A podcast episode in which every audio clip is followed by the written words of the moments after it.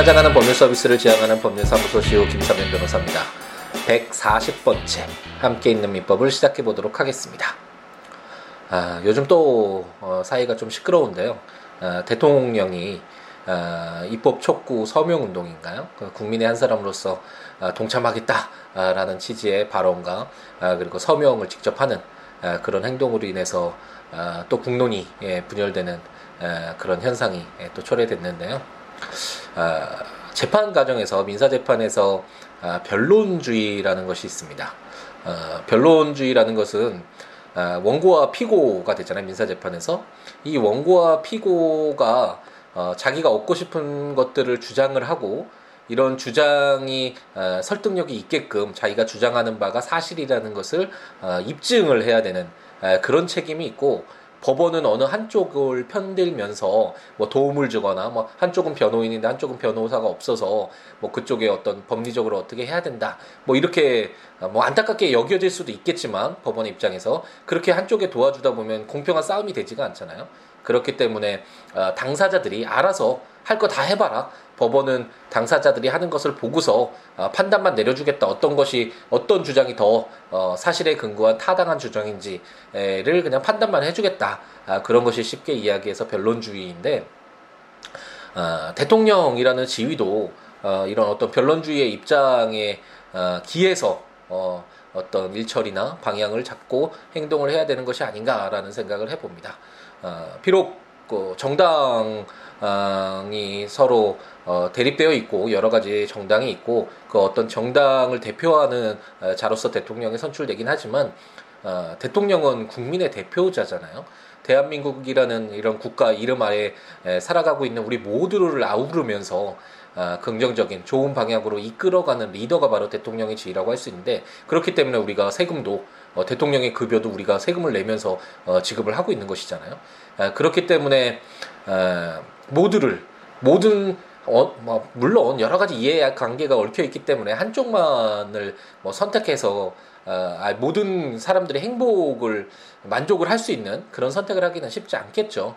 하지만 문제는 그 어, 어떤 주장을 선택을 했을 때 그 주장을 어, 뭐그 어, 지지하는 그런 세력들은 뭐 당연히 좋겠지만 지지하지 않더라도 그 사람들에게 왜 이런 선택을 해야만 할 수밖에 없는지에 대한 어, 설득 그리고 어, 그런 어떤 결론을 내기 위해서 함께 의견을 모으고 이것이 좀 더 나은 방향이라는 어떤 그런 희망의 청사진을 그릴 수 있는 음, 그런 제시가 우선 돼야지만 아, 그게 바로 리더의 역할이잖아요. 그래서 모두를 안, 안고 가야 되는 아, 그런 지위라고 생각이 드는데 아, 뭐 예전에 세월호 참사 때도 그랬고 국정 역사 교과서 에, 국정화 논란 때도 그랬고 아, 지금은 어, 좀 다른 의견을 가진 에, 자신이 생각하는 바와 아, 다른 의견을 가진 에, 어떤 사람들 그런 의견들은 잘못된 것이다라는 어떤 그런 전제에서 어, 좀 한쪽으로만 어,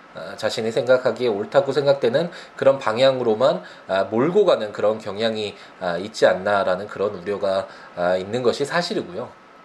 어, 특히 이번 어, 논란이 되는 것도 그 입법 부분과 관련돼서도 어, 어, 대통령의 어떤 주장만 들으면 어, 이 입법이 통과되지 않음으로 인해서 우리 경제가 이렇게 힘들고 아, 모든 지금 우리가 힘들어하는 우리 사회 정말 힘든 사회가 힘들잖아요. 살아가기 아, 힘든데 이런 모든 힘듦의 원인이 어려움의 원인이 어, 입법이 통과되지 않았기 때문에 제한된 입법이 통과되지 않았기 때문인 것처럼 아, 그렇게 주장을 하고 있지만 어, 다른 주장에 귀 기울여 보면 그 주장에서는 만약 이런 입법이 통과가 되면 어, 해고 한번 요즘에 뭐 취업도 어렵지만 어, 취업이 된 뒤에 어느 정도 그 사람이 안정된 직장을 통해서 어, 삶을 영위할 수 있도록 보장을 해줄 필요가 있잖아요. 그런데 그런 해고를 좀 더 쉽게 함으로 인해서 어, 노동자들은 열악한 지위에서 언제 해고될지 모르는 어, 그런 어, 상황에 초래되고 그의 반면에 이제 대기업들이나 고용주 입장에서는 상당히 유리한 음, 그런 어, 해고가 자율스럽게 되면 어쨌든 자기네들의 비용을 굉장히 줄일 수가 있겠죠. 수익 창출에 도움이 되겠죠. 어, 그렇기 때문에 어, 이런 입법이 통과되는 것들이 어, 좀 더 더 검토가 돼야 된다. 아니면 뭐 막아야 된다. 이런 반대 주장이 있는 것이거든요. 그렇다면 어, 과연 어떤 주장이 더 어, 옳은 것인지 어떤 에, 선택을 했을 때 우리 사회가 좀 더 나은 방향으로 나아갈 수 있는 것인지에 대한 고민 그리고 어떤 각계의 전문가들의 의견이 종합되면서 좀 토론도 활발히 일어나고 어, 어떤 국민 여론들도 확인하고 국민의 의사가 어떤 건지 이런 과정이 선행되어야 되는 것이 아닌가라는 생각이 드는데 어, 무조건 통과가 안 돼서 모든 것이 잘못된 것이냐 어, 한쪽 방향만 한쪽을 편든다고 해야 되나요? 변론주의 입장에서 이건 안 된다고 했잖아요.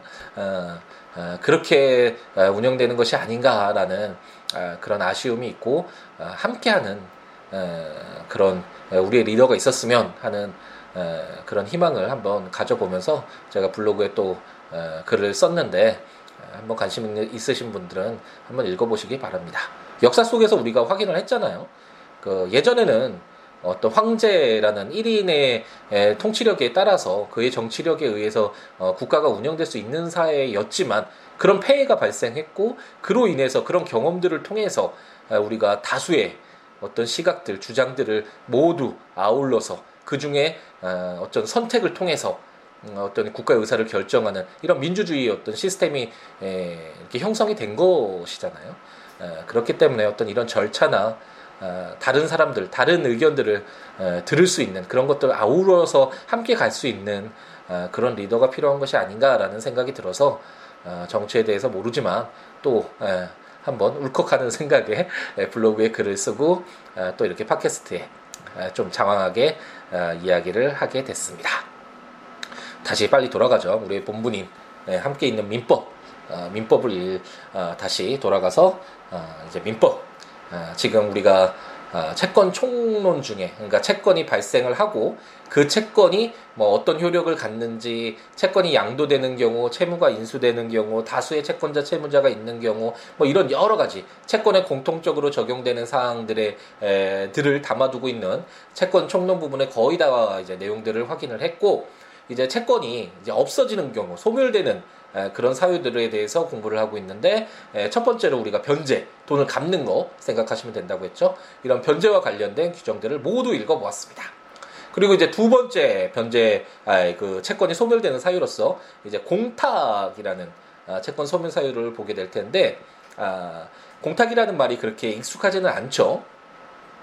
어, 우리가 현실에서 어, 공탁이라는 말을 사용을 하는 경우가 거의 드문데 어, 형사적인 문제가 있을 때 재판을 받을 때 음, 피해자들이 합의를 해주지 않았을 때, 아, 공탁이라도 해야 되나요? 피해자 합의를 안 해주는데, 공탁이라도 해야 되지 않나요? 뭐 이런 이야기 조금씩 나, 아시는 것 같고요, 많은 분들이. 에, 그거 외에 민사적인 부분에서 공탁이라는 용어를 그렇게 많이 사용하는 것 같지는 않은데, 과연 공탁이 어떤 제도여서, 어, 채권이 소멸되게 되는지, 와 관련된 다섯 개의 조문을 오늘 빠르게 한번 읽고 어, 넘어가 보도록 하겠습니다. 민법은 가장 일반법, 기본법이라고 말씀드렸죠.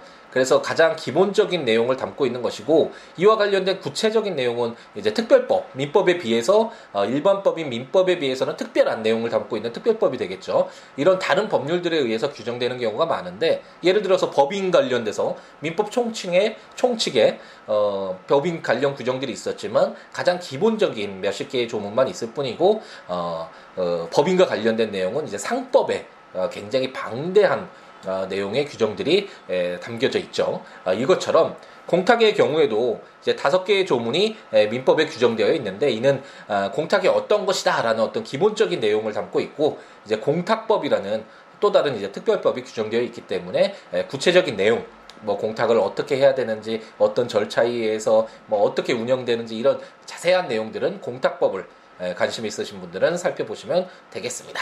한번 빠르게 다섯 개 조문을 한번 공부를 해보죠. 제 487조는 변제 공탁의 요건, 효과라는 제목으로 채권자가 변제를 받지 아니하거나 받을 수 없는 때에는 변제자는 채권자를 위하여 변제 목적물을 공탁하여 그 채무를 면할 수 있다. 변제자가 과실 없이 채권자를 알 수 없는 경우에도 같다라고 규정하고 있습니다. 제가 법률을 읽을 때 접할 때 어떤 식으로 접근하는 것이 좋다고 말씀드렸죠? 어, 기억나시는 분이 있으실지 모르겠는데 아, 가장 중요한 것이 바로 요건과 효과라는 측면에서 바라보면 아, 법률을 이해하기가 좀 쉽다라고 설명을 드렸었죠. 요건이라는 거는 어떤 음, 말 그대로 요건이네요. 어떤 요건, 어떤 이런 이러한 내용들이 충족이 되면 이러이러한 내용들이 이, 어, 일어나면 발생을 하면 어떠한 법률 효과가 발생하는지 그런 효과 부분을 이렇게 크게 두 가지로 보고서 바라보면 어, 이해하기가 어, 어느 정도 쉽게 됩니다. 그렇기 때문에 뭐 채무 불이행이다. 우리가 채권 총론을 읽으면서 채권의 효력 부분에서 어, 좀 자세하게 규정들을 읽어보았죠. 그럼 어떤 요건 하에서 채무 불이행이 있는지 이런 요건 부분을 공부를 하고 그럼 이런 채무 불이행이 있다면 요건이 충족된다면 어떤 효과, 어떤 법적 효과가 법률 효과가 발생하는지 이렇게 큰 두 개 축으로 바라보면 뭐 그 제도에 대해서 어, 어느 정도 어, 다 이해를 하게끔 아, 되겠죠.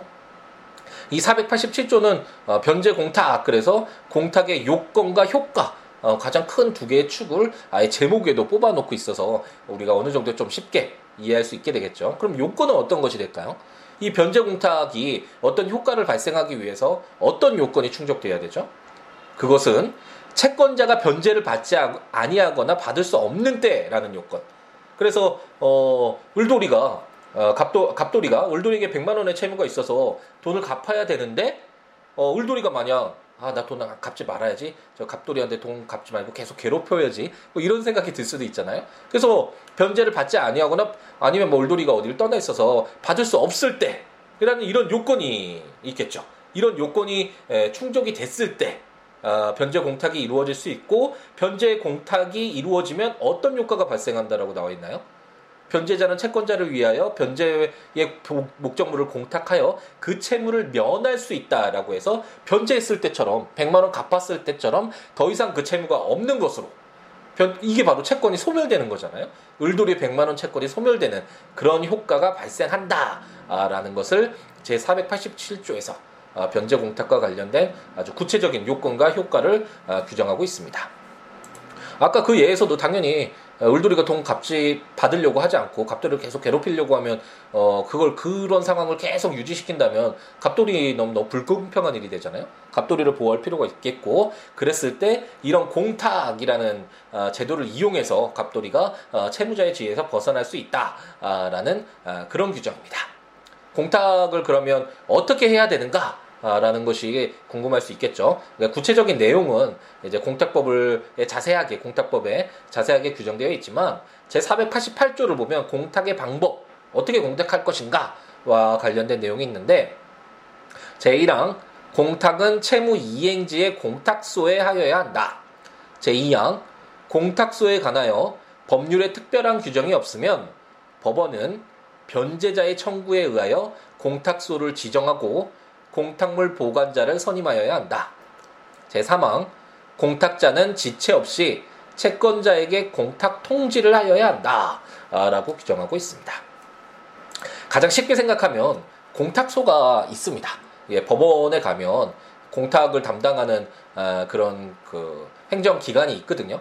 공탁소가 별도로 있지 않고 같이 섞여져 있는 것으로 어, 저도 알고 있는데 제가 직접 어, 공탁을 해본 적은 없네요. 저도 이제 공탁이 필요하다 그래서 이제 공탁을 해 오시면 그 공탁이 됐다라는 그런 서류들을 이제 법원에 제출하거나 이런 역할을 했었었는데 아마 어, 아마 그 행정기관에서 그 공탁 사무를 처리하는 아, 그런 부분이 있을 겁니다. 그걸 공탁소라고 할 수 있는데 그러니까 가장 쉽게 생각하면 어, 채권자가 돈을 받지 않아서 울돌이가 어, 100만 원을 갚, 받지 않아서 계속 그 채무를 안고 가는 에, 갑돌이를 위해서 이런 공탁 제도를 마련했고 갑돌이는 공탁소에서 가서 이 100만 원 공탁할게요 라고 해서 공탁을 하면 이제 더 이상 을돌이에게 100만 원을 지급하지 않고 을돌이가 나중에 그 공탁 통, 공탁이 됐다라는 사실을 통지받고 그 공탁소를 찾아가서 100만 원을 가져가면 되는 거니까 언제든지 을돌이로서 채권자로서는 그 자기의 어떤 채권을 어, 반환받을 수 있는 그런 기회가 제공되는 것이니까 어,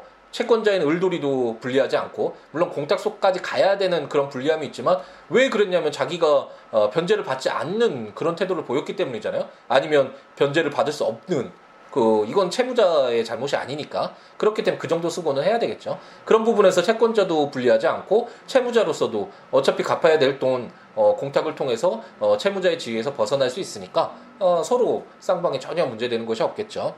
그런 게 공탁이라고 할 수 있고 어, 채무 이행지에 그러니까 돈을 갚아야 되는 그 채무 이행지에 공탁소가 있으면 그 공탁소에 가서 공탁을 해라. 그러면 이제 뭐 법률에 에, 규정된 바에 따라서 법원이 공탁물 보관자를 아, 선임해야 되고 이거 공탁을 관리하는 그런 사람들이 있겠죠. 아, 그리고 공탁자는 지체 없이 채권자에게 공탁 통지를 해야 한다라고 규정을 해서 을돌이가 아, 공탁이 됐다는 사실을 알아서 공탁금 찾아가라 100만 원 찾아가 이렇게 할 수 있도록 아, 규정을 하고 있습니다. 하지만 실무에서는 아, 이제 공탁을 하면 그 채권자에게 피공탁자 피 앞에 어떤 용어에 피가 들어가는 것은 그 당하는 사람이라고 했죠. 당하는 뜻이라고 했죠. 그래서 피 공탁자 그러면 공탁을 받은 사람, 공탁을 당한 사람을 말하니까 어, 채권자가 되겠죠. 이런 피 공탁자에게 에, 공탁 통지서가 발송이 되기 때문에 뭐 개별적으로 어, 이렇게 뭐 공탁 통지를 하거나 이런 어, 일은 드물다라고 생각하시면 될 것입니다. 그럼 제 489조를 보면 공탁물의 회수라는 제목으로 제 1항 채권자가 공탁을 승인하거나 공탁소에 대하여 공탁물을 받기를 통고하거나 공탁 유효의 판결이 확정되기까지는 변제자는 공탁물을 회수할 수 있다. 이 경우에는 공탁하지 아니한 것으로 본다. 제2항 전항의 규정은 질권 또는 저당권이 공탁으로 인하여 소멸한 때에는 적용하지 아니한다. 라고 규정하고 있습니다. 갑돌이가 을돌이에게 100만 원 채무 있어서 이제 공탁을 했는데 을돌이가 돈을 받지 않아서 어 생각해 보니 괘씸하다고 생각될 수 있죠. 뭐 자기가 어 이제 파산을 신청할 계획인데 그 100만 원 남은 거 울돌이 생각해서 따로 잘 보관하고 있다가 이렇게 지급하려고 그랬는데 울돌이가 받지 않았잖아요. 그럼 이 돈 딴 데다 쓰고 그냥 파산 신청해서 더 이상 어, 면책되도록 어, 채무를 갚지 않아도 되는 상황까지 되도록 해야겠다. 어떤 이렇게 변심이 될 수가 있잖아요. 그랬을 때 어, 갑돌이로서는 어쨌든 을돌이가 그 공탁금을 찾아가기 전까지 그리고 489조에 나와 있는 것처럼 어, 을돌이가 아 공탁 있는 거 알았어요 공탁금 찾아갈게요 뭐 이렇게 공탁물을 받는 것을 통보하거나 아니면 뭐 공탁 유효의 판결 판결이 확정되거나 이런 어떤 행동이 없었다면 뭐 채무자인 갑돌이의 어떤 의사를 존중해서 어, 채무자가 갑돌이가 그 돈을 공탁했던 돈을 다시 찾아가는 거 그렇게 뭐 어, 막을 이유는 없겠죠. 근데 만약 을돌이가 어, 아까 말씀드린 바와 같이 어, 100만 원 찾아갈게요. 공탁된 거 알았으니까 아, 제가 그냥 100만 원 받은 걸로 할게요. 뭐 이런 식으로 됐다면 채권자인 을돌이를 보호할 필요도 있으니까 그때는 마음대로 어, 갑돌이가 돈을 찾아갈 수 있도록 해서는 안 되겠죠. 그렇기 때문에 아, 그 어떤 을돌이 채권자의 어떤 행위가 없다면 그 공탁과 관련된 이해관계가 발생하지 않았다면 어, 채무자인 에, 갑돌이가 그 공탁물을 어, 그 100만 원을 다시 찾아갈 수 있도록 하고 있습니다. 근데 만약 갑돌이가 공탁을 해서 갑돌이 부동 그 자기 소유의 부동산에 저당권이 설정된 것이 말소됐다라고 한번 어, 가정을 해보죠. 공탁을 해서 말소를 해줬던 어떤 일이 발생했든 어, 이 공탁으로 인해서 그 담보가 없어지는 그래서 갑돌이로서는 굉장히 유리한 어, 그런 상황이었다고 상황이 발생했는데 갑돌이가 어, 그럼에도 불구하고 공탁물을 다시 에, 되찾아갈 수 있다라고 한다면 그 저당권자는 그 담보 물권자는 어, 또 굉장히 큰 손해가 발생하겠죠. 아무 어, 자기에게 이득도 없이 담보물을 잃게 되는 아, 그런 결과가 발생하기 때문에 아, 제2항에서 제489조 제2항에서 전항의 규정은 그러니까 공탁물에 회수된다 회수할 수 있다라는 그 규정은 질권 또는 조당, 저당권이 공탁으로 인하여 소멸한 때는 적, 작, 적용하지 아니한다. 갑자기 예, 모음이 잘 발음이 안 되죠. 네, 적용하지 아니한다라고 규정해서 어, 당사자들의 이해관계를 조율하고 있습니다. 제 490조 한번 읽어볼까요? 자조 매각금의 공탁이라는 제목으로 변제의 목적물이 공탁에 적당하지 아니하거나 멸실 또는 훼손될 염려가 있거나 공탁에 과다한 비용을 요하는 경우에는 변제자는 법원의 허가를 얻어 그 물건을 경매하거나 시가로 방매하여 대금을 공탁할 수 있다라고 규정하고 있습니다.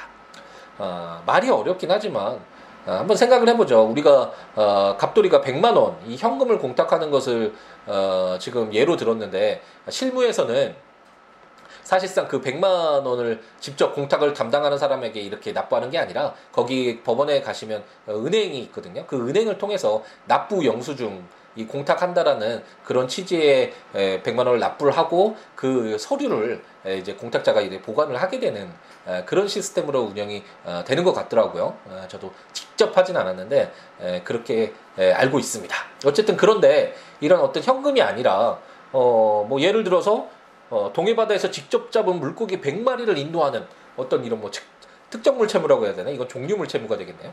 이런 채무였다고 한번 가정을 해보죠. 그러면 지금 공탁소 법원 옆에 있는 공탁 어, 담당하는 그 직원이 직원분이 그 동해 바다에서 직접 잡은 물고기 100마리를 계속 보관하고 있긴 너무 곤란하겠죠. 이건 상식적으로 생각을 해도 그 을돌이가 찾아가기 전까지 갑돌이가 맡겼다고 해서 어, 그것을 어, 100마리 썩을 수도 있고 이게 그 물건이 에, 멸실되거나 훼손된 염려도 있잖아요. 뭐 도둑 고양이가 저녁에 에, 먹을 먹을 수도 있고 어쨌든 이런 위험이 있잖아요. 그렇기 때문에 이런 경우에는 그 물건을 아예 팔아서 그 돈으로 어, 이렇게 공탁하도록 하는 것이 상식적으로 뭐 아, 그래야겠구나라는 생각이 들죠. 아, 용어가 뭐 자조 매각금의 공탁 아, 이렇게 되어 있어서 약간 어려운데 아, 그런 내용을 담고 있는 것이 제 490조다라고 생각하시면 아, 되겠습니다. 마지막 공탁의 마지막 규정이네요. 제 491조를 한번 볼까요? 공탁물 수령과 상대 의무 이행이라는 제목으로 채무자가 채권자의 상대 의무 이행과 동시에 변제할 경우에는 채권자는 그 의무 이행을 하지 아니하면 공탁물을 수령하지 못한다라고 어, 규정하고 있습니다. 어, 이제 나중에 채권 강론에 들어가서 어, 이제 매매 어떤 계약 부분과 관련된 에, 규정들을 통해서 동시 이행 관계라는 것을 아, 이제 공부를 하게 되거든요. 동시에 항변권이라는 이런 용어를 들어보셨는지 모르겠네요. 굉장히 중요한 내용인데 예를 들어서 뭐 어, 천 원을 주고 시, 어, 김밥을 어, 샀다라고 하면 그 천 원을 어, 드리는 것, 천 원을 지급하는 것과 김밥을 받는 것 이거는 동시에 이루어져야지 어, 서로 억울하지 않겠죠. 어, 매도인과 매수인 사이에 천 원만 먼저 주고 김밥은 뭐 한 달 뒤에 받는다든가 뭐 이런 식이 된다면 어, 안 되잖아요. 아, 이런 저, 이처럼 서로 상대방의 각자의 의무가 동시에 이행되어야 된다라는 에, 그런 관계를 동시 이행 관계라고 하는데 뭐 예를 들어서 이 공탁과 관련돼서도 만약 어 우선 고급 시계를 어 이제 갑돌이가 을돌이에게 에, 넘겨주고 돈을 받는 것으로 뭐 계약을 체결했는데 에, 계속 을돌이가 어, 시계를 받는 것을 계속 거부하고 있다 돈을 지급하지 않기 위해서 뭐 그렇게 해서 갑돌이가 어, 그 시계를 맡겼다라고 가정을 해보죠. 근데 갑돌이는 시계를 막, 그, 어, 공탁하면서 당연히 에, 그 돈을 어, 지급하고라는 이런 어떤 조건을 어, 당연히 걸겠죠. 그랬을 경우에 만약 을돌이가 자신의 그 고급 시계에 대한 대가를 지급하지도 않고 무조건 공탁물을 어, 회수해 갈 수, 아, 회수가 아니죠. 공탁물을 가져갈 수 있다면 어, 그것은 또 갑돌이에게 너무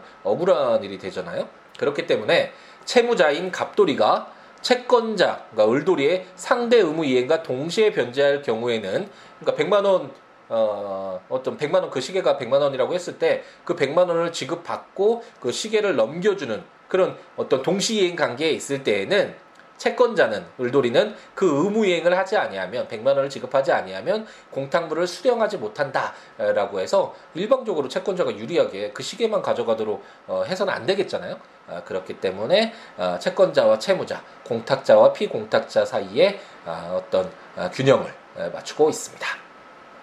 이 공탁도 다섯 개의 조문밖에 없지만 아, 상당히 어려운 부분이 있고 공탁법도 좀 자세하게 에, 보면 어려운 부분이 있고 공탁의 종류와 관련돼서도 어, 지금 변제 공탁 아, 그러니까 변제를 한 효과를 발생하는 그런 공탁이잖아요. 이런 공탁도 있고 어, 제가 지난번 시간에 어, 행복했었다라고 하면서 강제집행 정지와 관련돼서 한번 설명을 드렸죠. 그래서 공탁을 해라. 라는 어, 돈의 액수도 굉장히 적게 나왔고 그리고 뭐 보증 보험으로 현금이 아니라 그 보험서를 제출하는 것으로 공탁하수는 하는 것으로 어, 처리하게 돼서 어, 기분이 너무 좋았다라는 설명을 드렸던 것 같은데 거기에서는 이제 담보 공탁이죠. 그거는 어, 채권자가 나중에 음, 그 자기의 채권을 반환받지 못할 위험이 있기 때문에 공탁을 해서 어, 자기의 채권을 쉽게 가져갈 수 있게끔 어떤 이런 담보 공탁도 있고 굉장히 어려운 부분이 꽤 있습니다. 실무적으로는 어, 어려운 노, 내용이 좀 있는데 함께 있는 민법에서는 아 이렇게 채권이 소멸되는 채권이 없어지는 그런 사유로서 변제 외에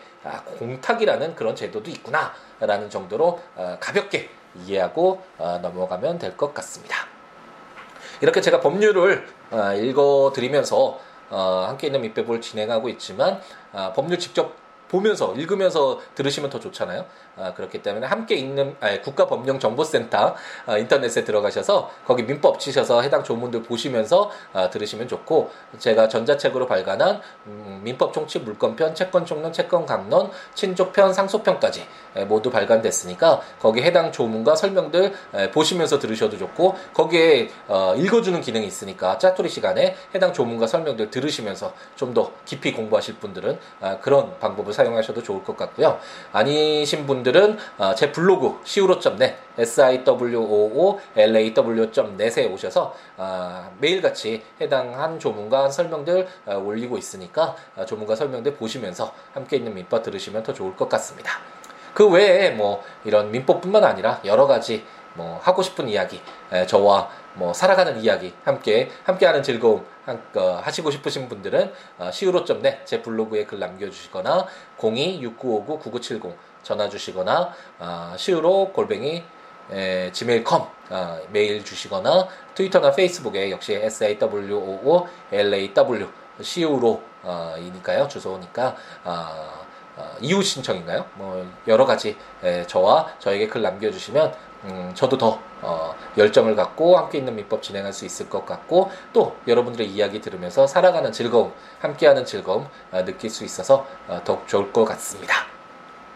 아, 제가 처음에 좀 요즘에 정치 이야기도 좀 많이 하고 블로그에도 가끔가다 쓰고는 있는데 정치에는 정말 전혀 관심이 없고 어, 전혀 그렇게 할 능력도 되지 않고 그런 쪽으로 어, 방향을 잡고 있지 않기 때문에 그런 부분에 있어서 오해가 없으셨으면 좋겠고 어, 처음에는 정말 관심이 없었는데 아들이 이제 초등학교 1학년이고 이제 2학년 올라가는데 아들이 좀 더 괜찮은 사회에서 자기의 어떤 모든 것들을 발휘할 수 있는 그런 괜찮은 사회였으면 좋겠다라는 그런 희망들이 많이 생기더라고요. 그러다 보니 사회에 대해서 좀 더 비판적인 시각을 갖게 되는 것 같고 어, 제가 알고 있는 제가 생각하는 그런 의견들을 조금씩 개진하는 경우가 좀 어, 많아지는 것 같은데 제 이야기를 통해서 어, 같이 동감하시는 분들에게는 뭐더 접근 뭐 어떤 의견을 공유한다는 측면에서 좋을 수도 있을 것 같고 반대의 의견을 갖고 계신 분들에게는 어, 이런 생각을 갖고 있는 사람도 있구나. 아, 뭐 김삼현 변호사는 이렇게 생각하는구나라는 아, 그런 어느 아, 정도에서 아, 이해를 하고 들어주시면 아, 좋을 것 같습니다. 전혀 뭐 아, 그런 부분은 생각하고 있지도 않고 아, 그렇게 할 수도 없으니까요. 아, 그런 부분은 오해하지 마시고 아, 함께 있는 민법 아, 순수한 마음으로 예, 들어주시기를 예, 바라겠습니다. 아, 지금 녹음은 아, 화요일에 하고 있는데 또 수요일에 또 약속이 있고 일이 있어가지고 아, 못할 것 같아서 미리 녹음하고 있습니다. 목요일 아침 7시에 만나 뵙게 되겠네요. 아, 근데 일주일에 두 번 하려니까, 어, 좀 힘든 부분이 있습니다. 제가 아, 지금 어떻게 진행할지 좀 고민을 하고 있는데, 에, 만약 변동사항이 생기거나, 뭐 어떻게, 에, 다른 아, 경우가 생각, 생기면 아, 여러분에게 반드시 알려드리도록 아, 하겠습니다. 다음에 이제 상계, 마지막 관문이라고 할 수 있겠네요. 채권 총론에서 어려운 부분이라고 할 수 있는 상계 규정을 가지고 찾아뵙도록 하겠습니다. 오늘 하루도 행복 가득하게 채우시기 바랍니다. 감사합니다.